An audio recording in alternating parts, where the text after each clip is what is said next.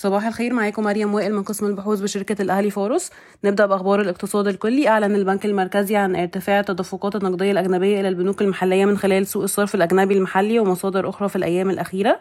وضخ المستثمرون الأجانب حوالي 925 مليون دولار أمريكي في سوق الصرف الأجنبي المحلي في ثلاث أيام. أعلن بنكي الأهلي ومصر عن وقف الشهادات الادخارية ذات العائد 25% قبل نهاية الشهر الحالي.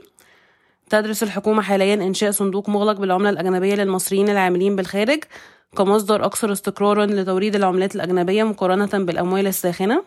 تستعد شركة ان اي كابيتال لطرح شركتين حكوميتين في البورصة المصرية خلال النصف الثاني من عام 2023 تستهدف وزارة السياحة الوصول بعدد السائحين إلى مصر إلى 30 مليون سائح بحلول عام 2028 وزيادة عدد السائحين الوافدين بنسبة تتراوح ما بين 25 و 30% على المدى القصير.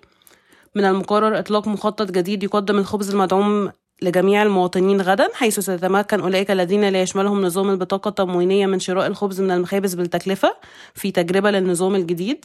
زادت صادرات مواد مواد البناء بنسبة 7% على أساس سنوي لتصل إلى 6.37 مليار دولار أمريكي في أول 11 شهر من عام 2022 أنشأ الصندوق السيادي المصري وشركة اتصالات مصر شركة إدارة microfinance في خطوة تهدف إلى تحسين الوصول إلى التمويل للشركات الصغيرة ومتناهية الصغر. ننتقل لأخبار الشركات والقطاعات. وقعت شركة السويدي Electric لنقل وتوزيع الطاقة التابعة لشركة السويدي Electric عقدا لإنشاء محطة طاقة شمسية لصالح شركة الغزالة للطاقة المحدودة بالسعودية بطاقة إنتاجية تصل إلى 300 ميجا وات تعمل وزارة الكهرباء على طرح مناقصة لست منشآت للطاقة الشمسية في أسوان. تتفاوض شركة تنفيذ الاستثمار العقاري مع مجموعة طلعت مصطفى لشراء أصول في الرحاب ومدينتي بقيمة حوالي 700 مليون جنيه. بلغ إجمالي التمويل الممنوح من قبل البنوك وشركات التمويل في إطار في إطار مبادرة التمويل العقاري لفئات الدخل المنخفض والمتوسط.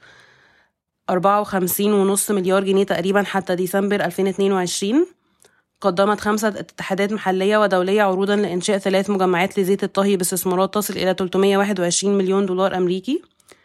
أقر مجلس النواب مشروع قانون بالترخيص لوزير البترول والثورة المعدنية بالتعاقد مع الهيئة المصرية العامة للبترول وشركة برينكو للتنقيب عن النفط في شمال سيناء.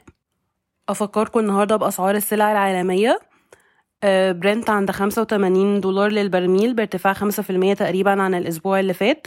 الفرق ما بين ديزل و heavy fuel oil آه، زاد 10% تقريبا وصل ل 589 دولار. اليوريا عند 502 دولار للطن ثابتة تقريبا من الأسبوع اللي فات. البولي إيثيلين عند 1100 دولار للطن ثابت من الأسبوع اللي فات.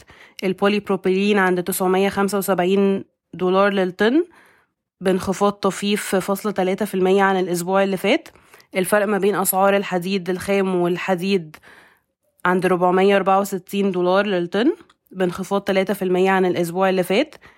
الألومنيوم عند 2566 دولار للطن بارتفاع 6.7% عن الأسبوع اللي فات. الأسمنت في مصر عند 1885 جنيه ثابت من الأسبوع اللي فات. الفحم البخاري عند 370 دولار للطن بانخفاض 6% عن الأسبوع اللي فات. زيت النخيل الخام عند 891 دولار بانخفاض 5.5% تقريبا عن الأسبوع اللي فات. وأخيرا اللبن البودرة عند 2838 دولار بانخفاض 4% عن الأسبوع اللي فات. شكرا ويوم سعيد.